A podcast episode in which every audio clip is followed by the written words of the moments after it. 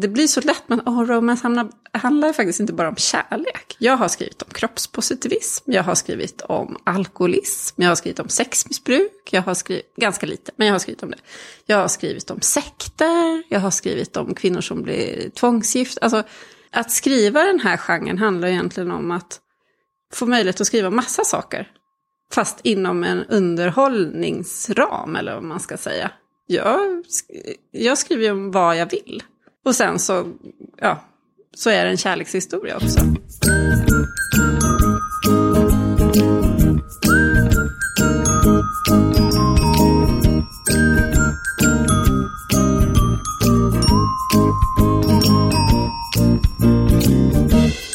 Hej och välkomna till ett nytt avsnitt av Skrivliv. Idag får ni möta Simona Arnstedt som är vår svenska romance-drottning och högaktuell med den senaste boken Bara lite till. Hennes succéromaner har sålts till 23 länder och hon är dessutom medgrundare till Romance-akademin.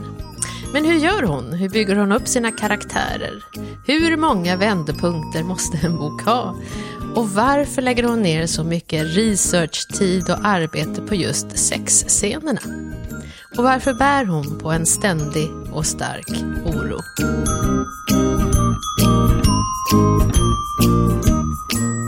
Eh, den här är också den som har tagit mig längst tid att skriva. Jag höll på nästan i två år med den här. Eh, jag tog ju faktiskt ett sabbatsår för jag var så fruktansvärt sliten efter att ha jobbat jätte, jättehårt och levt med en enorm press under många år. Eh, framförallt på det privata planet, men också naturligtvis för... Alltså jag har ju inget socialt nät, jag försörjer mig på det här. Jag har inga släktingar, jag är inte gift, jag har ingenting. Så att jag måste försörja mig på det här och det har varit... Eh, jag kom till en punkt när jag behövde ta det lite lugnare och jag kunde det för första gången. Så då tog jag ett sabbatsår och det passade inte mig alls, måste jag säga. det var så slitigt att skriva den här boken och det tog så lång tid så att nu hoppas jag inte att jag ska ta fler sabbatsår. Man tänker ju att man är så himla, jag vet inte, kreativ eller unik och sådär. Jag märker ju att jag dras till vissa. Ibland kan jag tänka, nej men nu måste jag komma på något annat än det där, än där. Och, och så tappar jag lusten lite grann. Så att det, det får inte gå för, det får, jag kan inte välja utifrån något, nu borde det vara så här eller nu ska det vara så här. Utan jag, jag tänker alltid på min process som att jag har känselsprön ute. Och så, så där som man ser, du vet när, de, när typ fjärilar eller insekter håller på och känner och så känner och så känner och sen så stannar man på något. Och det är så jag gör. Jag håller på och känner och känner och så smakar jag på den här karaktären. Och, och sen när jag märker att jag liksom, åh, det här gick jag igång på. Ninni Schulman tror jag beskrev det som att man får det här pirret, tror jag hon kallar det för. Ja, så håller jag på. Och det, det kan ta tid. Jag håller på nu eh, med min nästa bok då. Håller jag precis på att skapa karaktärerna. Vilket är väldigt, väldigt roligt. Men också sådär, man känner att man vill ju förnya sig. För det vill jag ju för min egen skull. Och samtidigt, och det här har jag pratat med många författarkollegor till, man märker att man har vissa grejer man dras till.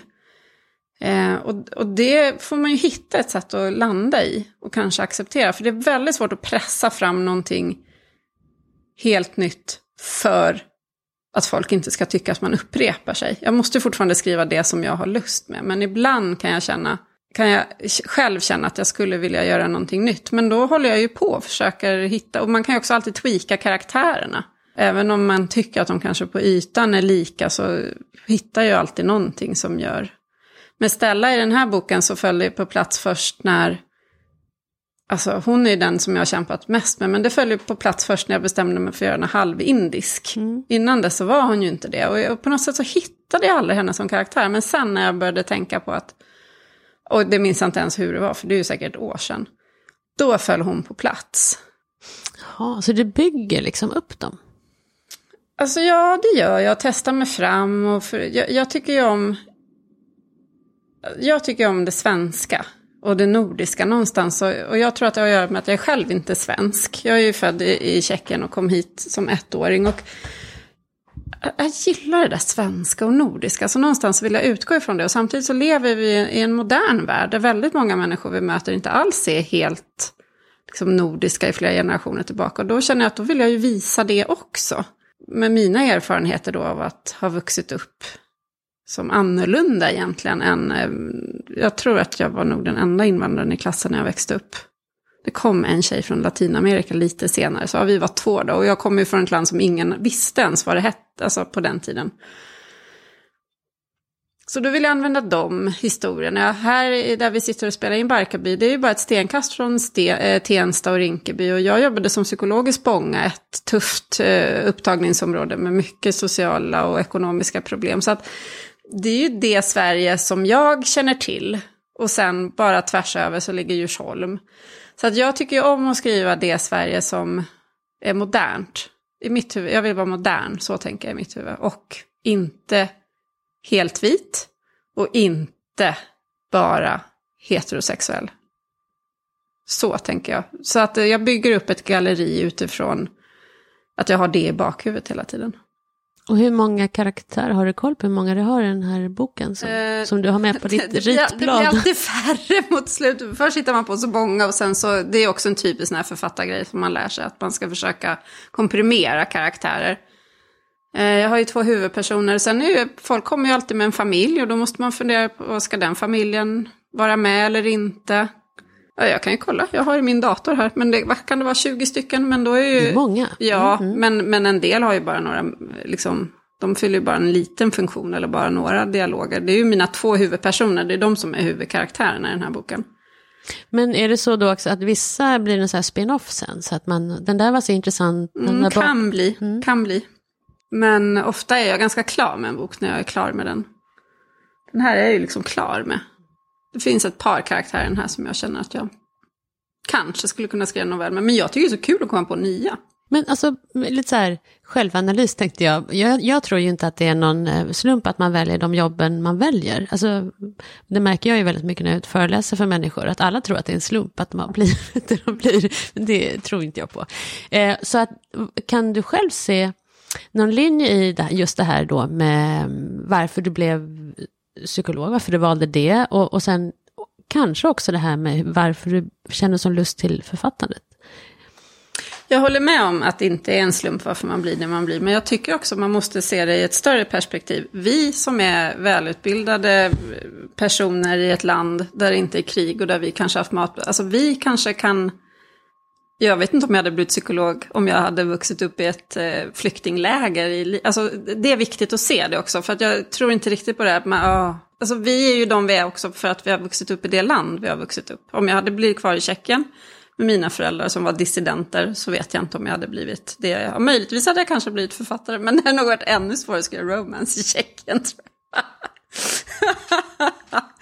Um, ja, du, du ska, jag har ingen aning om inte jag det skulle vara bara, Nej, men jag bara tänker för att vi, alltså, det var ju en diktatur och vi var förtryckta av kommunisterna. Så att jag, jag, jag tänker att uh, utrymmet för att skriva, alltså, så som uh, muslimer och homosexuella förföljs i de forna öststaterna just nu. Mm. Alltså, ja, jag tror att jag hade stött på en annan typ av problem ja, om man säger så. Mm. Det är ju sant. Mm. Men varför jag blev... Nej men det här med författare, det vet jag inte. Jag, det är ju så svårt att säga varför har man de intressen man har. Jag är till exempel helt omusikalisk. Jag vill ju gärna bli dansare, men det är jättesvårt när man är omusikalisk. Plus att jag blev ju jättelång och saknade talang. så att liksom... Man får ju bli det man har någon talang för. Men om, om jag hade fått ett, välja drömyrke så hade jag velat vara musikalartist. Är det sant? Ja, men jag saknar då all talang för det. Eh, skrivandet brukar jag säga är det första grej som jag har gjort där jag inte går omkring och känner mig som en bluff. Jaha. Det, så är det för mig. Det började som en hobby, utvecklades till en fullständig... Jag har alltid varit kreativ. I, och det har, det har märkts i allt. I, när jag har bakat, jag har gjort fotoböcker, jag har haft blommor. Jag drömde länge om att bli trädgårdsarkitekt innan jag eh, blev psykolog. Och innan jag läste psykologi så läste jag filmvetenskap. Så kanske inte en slump, men eh, och jag, just författare, det är ju sånt som jag alltid... Det har, det har jag velat sedan jag var liten. Men att det sen blev som det blev Alltså jag kan fortfarande tänka mig om det inte är klokt att jag faktiskt idag är en av få författare i Sverige som kan försörja mig på mitt skrivande. Hur sjutton blev det så? Mm. Jag fortfarande tänker, nej men det kunde ju ha gått så fel så många gånger. Att jag vågade satsa. Jag tänker, världen måste vara full av folk som har satsat som inte har lyckats. Jag tror inte alls på att bara man satsar så löser det sig. Jag tror det finns jättemycket folk som satsar och misslyckas kapitalt. Ja, och, och jag, jag kan tycka att jag inte är förvånad. Eh, vi träffades ju på en bokmässa för hur många år sedan kan det ha varit? En tio år sedan kanske? Ja, det kan ju varit 2010. Ja, och då var, då var det, du liksom bara, hej Hillevi, du är en av, alltså, det är så roligt när man möter folk på, på bokmässan, för vissa sticker ut. Eh, och andra gör det inte. Eh, och du var ju verkligen en sån som stack ut. Och jag sa det, att du, du framstod för mig som en av de gladaste författare jag har eh, träffat. Eh, och då slog du lite bakut, för det, så är det inte alltid. Men kanske just där och då. Jag var kanske just det. Men jag, om, jag, om det är den bokmässan som jag tror, då kan jag ju säga att mitt äktenskap var ju fullständig kollaps eh, då. Och eh, de åren som följde på den är kanske de svartaste åren i mitt liv. Eh, men jag har ju också en tendens att när det är jätteeländigt att jag kan hitta, om, det, om, jag, om jag får komma till en bokmässa och skratta en dag så är det jäkligt skönt. Men det är ju ingens liv tycker jag. Som, eller jo, det är klart det finns människor som inte verkar ha varit med om jättemycket sorger och så, men det vanliga är ju att när man börjar skrapa på ytan så har ju de flesta varit med om jobbiga saker. Men, men livet är ju inte antingen det ena eller det andra, och jag har alltid varit en... Alltså jag, mitt motto är om man, har, om man kan bli glad åt lite så har man mycket att vara glad åt, och det är ju verkligen något som jag har haft användning för under många år. Nu har det ju vänt. Så nu, nu är det ju mycket bättre. Men jag väntar ju på katastrofen hela tiden. Du gör det? Ja, gud ja. Vet, det- Ibland tänker jag att jag ser fram emot när jag får dö, för då behöver jag inte oroa mig så mycket hela tiden. Ja, men det måste ju finnas fler än jag som känner så. jag tänker då blir det lugnt och skönt. Är det så att du Ja. oroar dig hela tiden? Ja, det går nog inte många minuter utan att jag gör det. Och, och det har du gjort ända sedan du var liten? Ja, det skulle jag säga. Och det är ju inte bara negativt. Jag tror att det, det är en, alltså det, jag tror att det är baksidan av kreativiteten. Jag ser det hos mitt äldsta barn som också är väldigt kreativt. Och vi kan prata mycket om det och det är ju det är något man får lära sig att hantera. Men det tar ju väldigt mycket energi. Synd att man inte går ner i vikt av att ha ångest. Nej, en del gör ju det. Eh, men ehm, ja, det var intressant. För, för det är ju också det här när man skriver romance, att, eh, om jag förstår saken rätt då, att det måste sluta lyckligt, är det så? Det är så här när man är författare, man måste ingenting. Jag tycker det är jätteviktigt. Jag kan få den här frågan, ja men får jag skriva så här? Du får skriva precis hur du vill. Jag skriver precis hur jag vill. Genrebeteckningen kommer ju egentligen först när du ska börja kommunicera till läsarna. Du, det finns inga regler, det är inte som att ja, nu ska jag slå upp det här i den stora romanslagboken och se om du får eller inte. Du får skriva precis vad du vill. Och precis när man trodde att nej, det går inte att skriva om, så kommer ju någon författare och förnya genren och gör på ett sätt som man inte trodde. Så du får skriva precis som du vill. Men det är klart att om du med ditt omslag och med ditt anslag signalerar att det här är en kärleksberättelse som slutar väl, så, så kommer du ju bryta kontraktet med läsaren ifall en eller båda dör på slutet. Särskilt om kvinnan dör skulle jag säga. Jag kan känna så här att böcker där kvinnor dör, alltså kvoten är pretty full. Kvoten av böcker där kvinnor har dåligt skavigt sex och är psykiskt sjuka och sen så allt går ut för. Du, som sagt, du får skriva precis vad du vill, men, men, men det är lite grann som att säga att skriva en, en deckare och så utlova att oh, det är värsta finalen och sen får man inte veta vem som gjorde det. Du får ju göra så om du vill. Man får göra så, hur man vill som författare. Ja, för det, det är också någonting som ehm, jag läste att du sa, att jag letar, att liksom leta med alla sina sinnen efter ehm, det goda hoppet, eh, alltså ljusglimtar. Ehm, är det också något medfött, tror du? Eller är det liksom i din författarbana som du har Min teori är ju denna. Ehm, det är ju nästan bara i Sverige där romance inte riktigt har slagit igenom, även om man märker att det kommer enormt nu. Jag tror att vi i Sverige har det ganska bra. Och därför är deckare, liksom det här behovet att läsa efter någon mörker, det är lite större. För det man märker i länder där, det, där livet faktiskt är lite hårdare, där är ju romance mycket, mycket större. Min teori är också att de som skriver deckare är ganska lyckliga människor. Ja, men det här är mina hemsnickrade teorier. Sen det här med, alltså, det blir så lätt, men oh, romance handlar, handlar ju faktiskt inte bara om kärlek. Jag har skrivit om kroppspositivism, jag har skrivit om alkoholism, jag har skrivit om sexmissbruk, jag har skrivit, ganska lite, men jag har skrivit om det. Jag har skrivit om sekter, jag har skrivit om kvinnor som blir tvångsgift. Alltså, att skriva den här genren handlar egentligen om att få möjlighet att skriva massa saker. Fast inom en underhållningsram, eller vad man ska säga jag, jag skriver ju om vad jag vill. Och sen så, ja, så är det en kärlekshistoria också. Men har du ett tema så för varje? Nu ska det här, den här boken ha... Alltså jag har jättemånga teman för varje. Min ja. förläggare är ofta där inne och Simona, vi kanske inte kan, vi kanske inte kan beta av hbtq-frågor och rasism och feminism och miljökamp och eh, kroppspositivism. Och jag bara, men allt hänger ju ihop. Allt hänger ihop, precis. Ja. Men hur gör du då? Stryker du då? Eller hur gör du då? Vi renodlar teman mm. och sen så kanske jag sparar något till nästa bok. Mm. Min nya bok kommer handla i högre utsträckning om klassklyftor tror jag en... Eh, jag har haft några av mina böcker har gjort det. Och den här kommer handla mer om det. Tror jag. Och du intervjuar människor eh, också, mm. Mycket. Ja, och jag är så fascinerad av eh, alltså sexscener och sex, alltså hur man bygger upp det, för det där är ju assvårt. Alltså, det Men jag som... intervjuar inte folk om sexscenerna. Nej, för det läste jag att du hade gjort när det var att du ringde till någon eh, för att ta reda på till exempel det här med oralsex. Alltså jag ringer så de inte ska säga att jag rodnar. Mm. Jag har, jag... Ja, alltså jag har ju hållit på med det här i tio år så jag mm. kan ju ha sagt så. Ibland säger jag ju saker eh, och faktiskt inte kommer ihåg att jag har sagt dem. Jag har intervjuat eh, personer som jobbar på RFSL. Jag läser ju ganska mycket mm. också om det. Och jag hade en, en av mina böcker handlar ju om eh, BDSM-sex.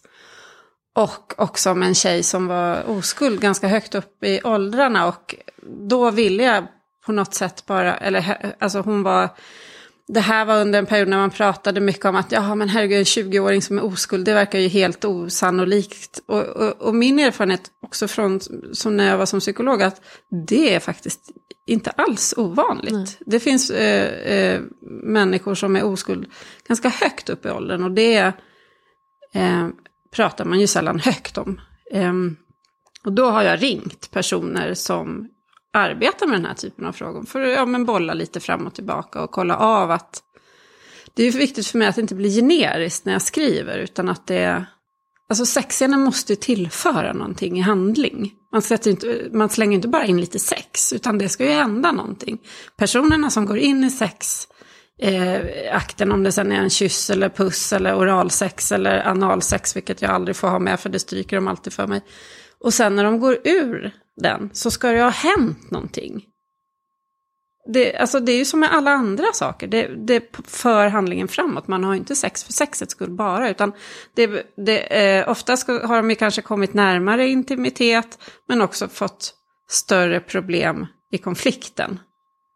Det skulle ju inte bli någonting mer mellan oss, men oj, nu fick jag känslor för det var så fint mellan oss till exempel.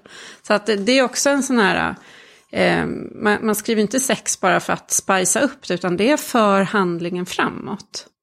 Vad intressant. För det man har läst förut, och jag tänker också, jag tyckte det var jättesvårt när jag skrev Kärleksbarnet, eh, för jag tänkte jag kan inte ta bort det, för då blir det inte sant. Och samtidigt känner man sig väldigt utlämnad, och jag hade inget riktigt språk. Nej, svenska språket är jättesvårt för sex om du frågar mig. Ja. Varför är det så då? Eh, vi har väldigt kliniska ord. Eh, det är mycket vagina och klitoris och, och penis, eh, ord som man kanske inte använder speciellt ofta egentligen i dagligt tal. Och sen har vi ju väldigt blomstrande poetiskt språk. Men, men ett, ett sensuellt men ganska rakt och modernt språk tycker jag vi saknar på svenskan. Jag har jobbat mycket med det. Eh, testat mig fram, läst mycket, både svenskt och eh, engelskt. Och eh, tycker att det är besvärligt. Och jag kan tycka ibland folk skriver svenska sex eller erotikskildringar och använder ord som jag tänker, men det är ju ingen som använder de där orden. Sköter, när använder man det om sig själv sist? Så att ja, det är svårt och erotik är också svårt därför att det blir alltid ganska fnissigt när det ska pratas om det. Det blir också väldigt ut... Om man skriver en annan scen, ja men säg att du skriver en scen om när, någon, när du... Ja men någon gråter eller någon blir arg eller någonting. Det är mycket, när man redigerar en sån, det känns inte som att man blir bedömd och, och funnen pinsam på samma sätt som det väldigt lätt blir jag får ju mina erotiska scener oproportionerligt ofta recenserade. Och det kan jag känna att, ja, kanske om jag skriver en bok på 400 sidor så kanske högst 10% av de sidorna är erotik. Och jag, jag tycker att jag skriver ganska mycket annat också, men det är det här man ska prata om. Och gör man det på ett seriöst sätt, fine. Men, men alltså jag kan tycka att det är intressant. Varför? För det här är ju bra sex i mina böcker. Eh, kvinnor kommer ofta, männen är engagerade i och ger dem orgasm och man samtalar och man vill att, alltså det är fint sex. Det upplever många som någonting man måste diskutera. Och jag tänker att i grunden så handlar det också om att man har en syn på kvinnlig sexualitet som att den eh, kan vara problematisk. Vi, vi, alltså, ska vi gå omkring och ha massa kvinnor som förväntas orgasm till höger och vänster och ställer krav på sexlivet? Det, så kan vi inte ha det. Tänk om kvinnor börjar ställa krav på tillvaron. Men det är också, jag håller med dig i det här med att det kanske är utlämnande på ett annat sätt. Alltså, och, då, och då får man ju antingen bara, ja, då får det vara det då. Mm. Um, men man måste, alltså det jag vill komma fram till är att man måste öva. Det blir ju lättare. Problemet är också att man har gjort det så lite. Alltså skrivit om det så mm, lite. Ja. Och att man, och, och det här som du pratar om, den här skammen. Eh, och att man skäms och man känner skam. Särskilt om du ska skriva sex som inte är vaniljsex. Om du ska skriva BDSM eller för all del analsex eller någonting. Då det är så lätt att du plötsligt ska bli värderad eller bedömd. Och det kanske är jobbigt då, eller extremt privat. Men det, det alltså, så här, man måste vara modig. Och är man inte modig som författare, då, då blir det inte lika bra. Men varför, jag måste fråga, varför stryker de analsex då? Ja. Jag fattar inte. Nej, det. Eh, det, det, är en jätteintressant fråga. Jag eh, eh, ska ta upp det, jag har en ny förläggare nu, ska se vad hennes inställning är. Eh, det har funnits olika åsikter om det, men jag tror att det delvis handlar om många tjejer själva inte tycker om analsex och då tänker de att nej men det är äckligt och det vill vi inte ha. Om du, men, men egentligen kan du inte ställa frågan till mig. Utan, de kan ju också ha tyckt att det var dåligt skrivet, dåligt skildrat, att det inte passade in. Sa de inte varför då? Jag har nog förträngt det. okay. Nej men jag tyckte det är väl intressant att veta i så fall varför. Mm. Och varför allt, ja. Och ibland kan det bli jag tror att de tyckte det var för mycket. Det var för mycket, mm. okej. Okay. Ja. Ja, det är, okay. det är ju rimligt. Man kan bli för mycket ibland som författare i och för sig. Ja. Um, det är ju inte det enda de stryker som de tycker nej, är precis, för mycket, det nej. måste jag ju säga. Men det var intressant iakttagelse, att mm. det alltid är det. Och det är väldigt... Har du samma förläggare då som stryker det här? Eller jag har olika? flera olika förläggare som tycker att det är för mycket. Eller, men det intressanta i sammanhanget är att när mina böcker kom ut i USA, då efterfrågade de de där scenerna som vi hade tagit bort. Och var väldigt intresserade av dem. Och hur satte du in dem då? Igen? Alltså jag önskar att jag hade kommit på att göra det. Ingen hade ju märkt om jag gjorde det, men jag glömde faktiskt det. Men jag skickade dem till dem och vi pratade om att använda dem som extra material och sen rände jag ut i sanden. Men så här i efterhand så tänkte jag, varför la jag inte bara in den scenen? Jag översatte den ju själv, så den kunde ha kommit med. Jag har lärt mig det till nästa gång. Men finns det skillnader? För hur många, det är 23 länder du kommer mm, ut. Ja. Finns det skillnader där i hur man ser på sex då? I olika, det är mycket gäller... möjligt, men jag har inte koll på alla länderna. Nej. Ingen har bättre. Det är bara USA där, jag har, eh, där vi har samarbetat och redigerat tillsammans. Och jag tänker också på det här omslag. Omslag är intressant, mm. eh, alltså rent psykologiskt. Mm. Att du har, i någon bok så hade du två olika omslag. Mm. Eh, det var en enda risk. Det var ja. ett test som vi gjorde. Ja. Eh, det var, eh, minns, det är ju några år sedan då det är 2016. Då pratade vi mycket om de här omslagen med de här kvinnorna och i sina aftonklänningar. Och eh, så kom det upp som en grej. Undrar vad som skulle hända om vi hade samma bok fast med ett liksom, lit, höglitterärt omslag. Och då lät vi göra ett höglitterärt omslag. Fantastiskt med ost, eh, hjortron och någon kvinna som hade gjort, nu minns jag inte på rak arm vad hon hette, men hon hade gjort omslag till sådana här nyutgåvor av svenska klassiker. Mm -hmm. Jättefint. Jag, tror det sålde i 600 ex. Men det var så vackert. ja, och, och då till, till skillnad från den andra boken som sålde i? Ja, över 100 000. Ja, just det. Ja, det, var, det är jätteintressant. För du sa att just vid boksigneringen sålde det bra? Eller? Ja, när man gick hem. ja precis. Aha. Men sen var det också del tre en serie, så många av de som hade de första två ville ju ha det sista som var likadant. Så att de passade ihop.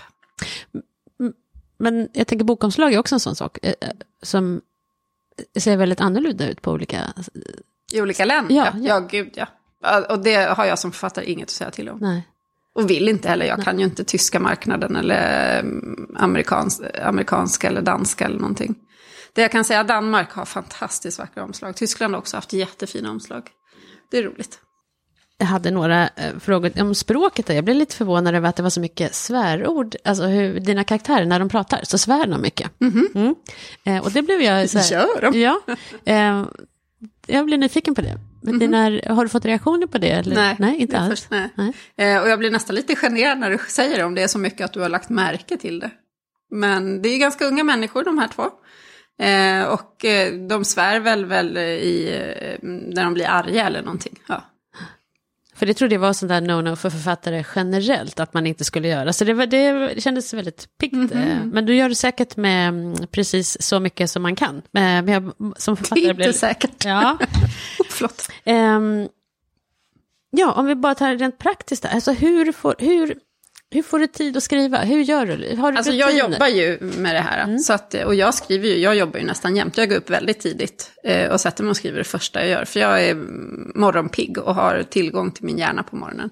Så då kör jag ett pass på några timmar. Sen är det ju så här att ju, mer, ju fler böcker man har släppt, eh, desto mer kringarbete är det. Eh, och det är ju ett lyxproblem å ena sidan, å andra sidan är det ett reellt problem. För att jag har ju inte, ingen har ju gett mig mer än 24 timmar. Så att det, blir mer och mer arbete hela tiden som ska utföras på samma mängd tid. Eh, så jag arbetar väldigt mycket. Eh, och det var också därför jag tog det här sabbatsåret. Eh, så att jag går upp på morgonen och då kör jag lite beroende på vad jag är i processen. Just nu sitter jag och gör ett synopsis på min nästa bok eh, som ska komma ut nästa år. Och sitter och jobbar mycket med den. Eh, och jobbar mycket med vändpunkter just nu. Eftersom jag fick lite problem med det i den här boken som jag har släppt. Så tänkte jag. Jag tänker alltid att nästa bok, den ska jag göra rätt med från början. Så det, i den lyckliga förvillelsen är jag just nu. Att just nu gör jag allt rätt. Sen brukar jag krokna vid lunch.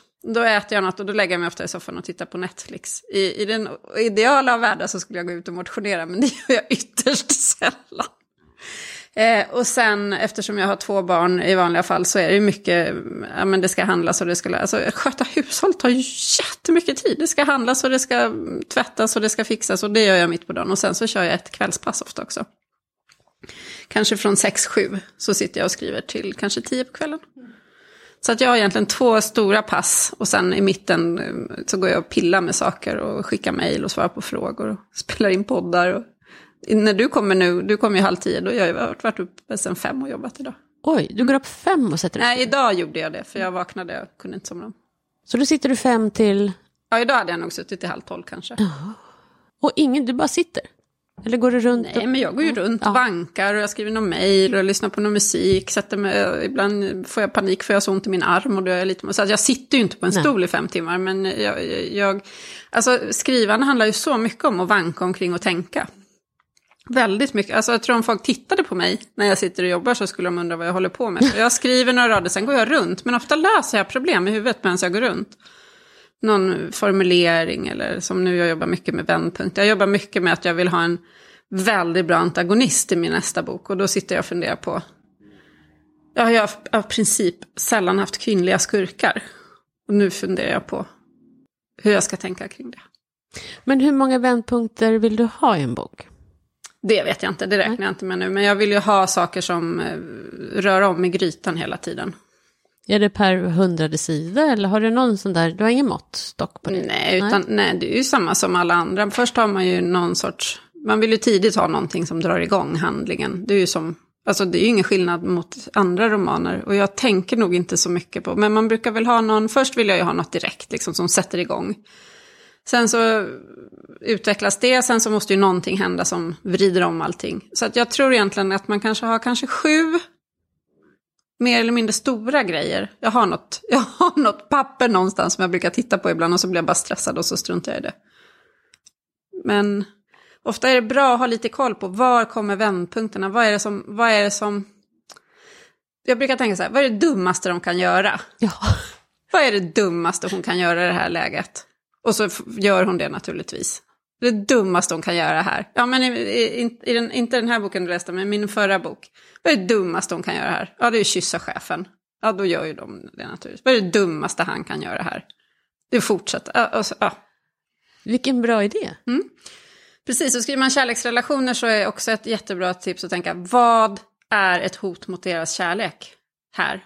Va, för att skriver man kärleksromaner i modern tid så är det ju svårt med konflikten. Därför att vi lever i en tid, i alla fall i vårt land, och, och eh, vår ja, så som vi har det, så får vi välja vem vi blir kära i. Om vi blir kära i någon annan än den vi är gifta med så får vi skilja oss.